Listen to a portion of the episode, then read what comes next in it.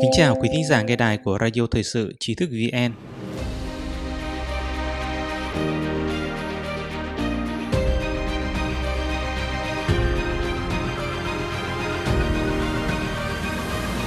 Hôm nay chúng ta cùng đến với bài viết của Xuân Thành. Tổng thống Trump ký lệnh hành pháp thúc đẩy tự do tôn giáo quốc tế.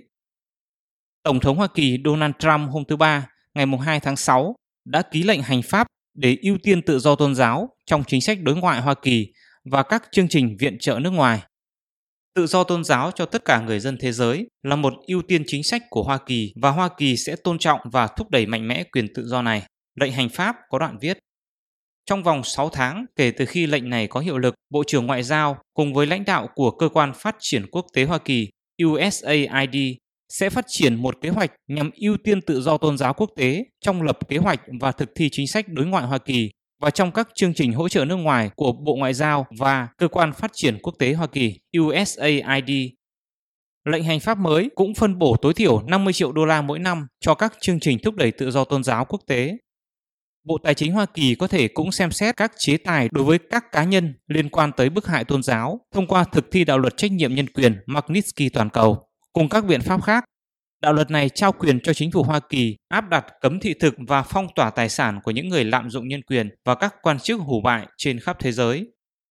80% dân số thế giới sống trong các quốc gia mà tự do tôn giáo bị đe dọa hoặc bị cấm, theo số liệu của Hoa Kỳ. Vào tháng 9 năm 2019, trong bài phát biểu tại Đại hội đồng Liên Hợp Quốc ở New York, ông Trump đã kêu gọi các nước phải chấm dứt bức hại tôn giáo trên toàn thế giới.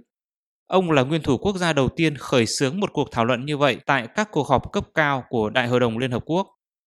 Ông đã kêu gọi các chính phủ hãy chấm dứt bức hại công dân của mình, thả tự do cho các tù nhân lương tâm, xóa bỏ các luật hạn chế tôn giáo và bảo vệ những người bị đàn áp. Trong báo cáo thường niên phát hành tháng 4, Ủy ban Tự do Tôn giáo Quốc tế của Hoa Kỳ USCIRF đã xác nhận 14 nước vào nhóm đặc biệt quan ngại, trong đó có Myanmar, Trung Quốc, Ấn Độ, Bắc Hàn và Syria. Trung Quốc là quốc gia ngày càng khiến Hoa Kỳ quan ngại về tự do tôn giáo. Lãnh đạo Ủy ban Tự do Tôn giáo Quốc tế của Hoa Kỳ, Gary N. Bauer, đã nói với The Epoch Times rằng danh sách dài các vi phạm tôn giáo và sự thù địch đối với tôn giáo ngày càng tăng của chế độ Trung Quốc đã biến Trung Quốc trở thành kẻ vi phạm tự do tôn giáo tồi tệ nhất thế giới.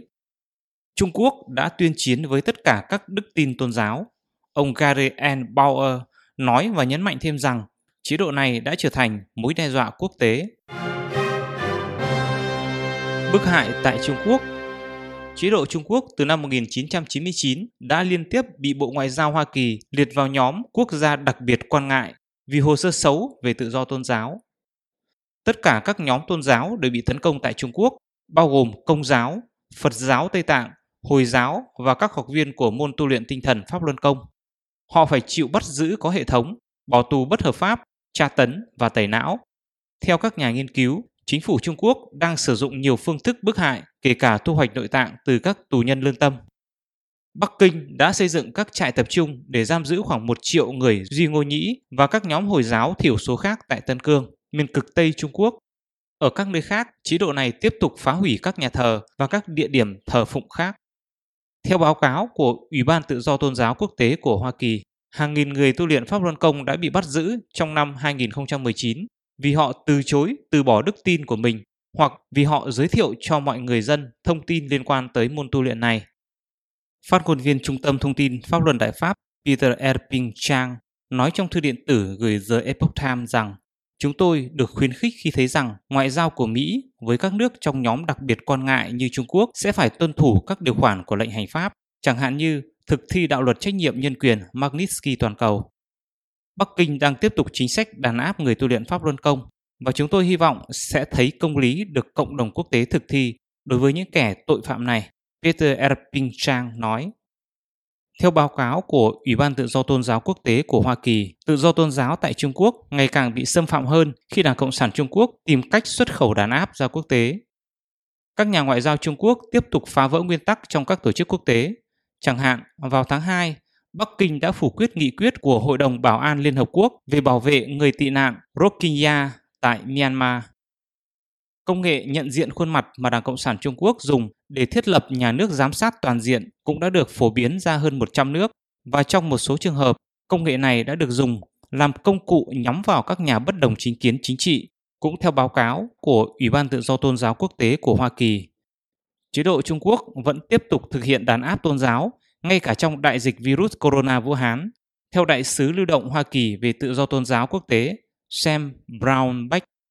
Trong cuộc họp của Bộ Ngoại giao Hoa Kỳ hôm 14 tháng 5, đại sứ Sam Brownback cho hay, thậm chí trong các vùng phong tỏa nghiêm ngặt, chính quyền Trung Quốc vẫn thực hiện chiến dịch điều động 1 triệu cảnh sát tới 10 triệu nhà dân tại Tây Tạng để gia tăng kiểm soát người Tây Tạng và Phật giáo Tây Tạng ngay cả trong đại dịch.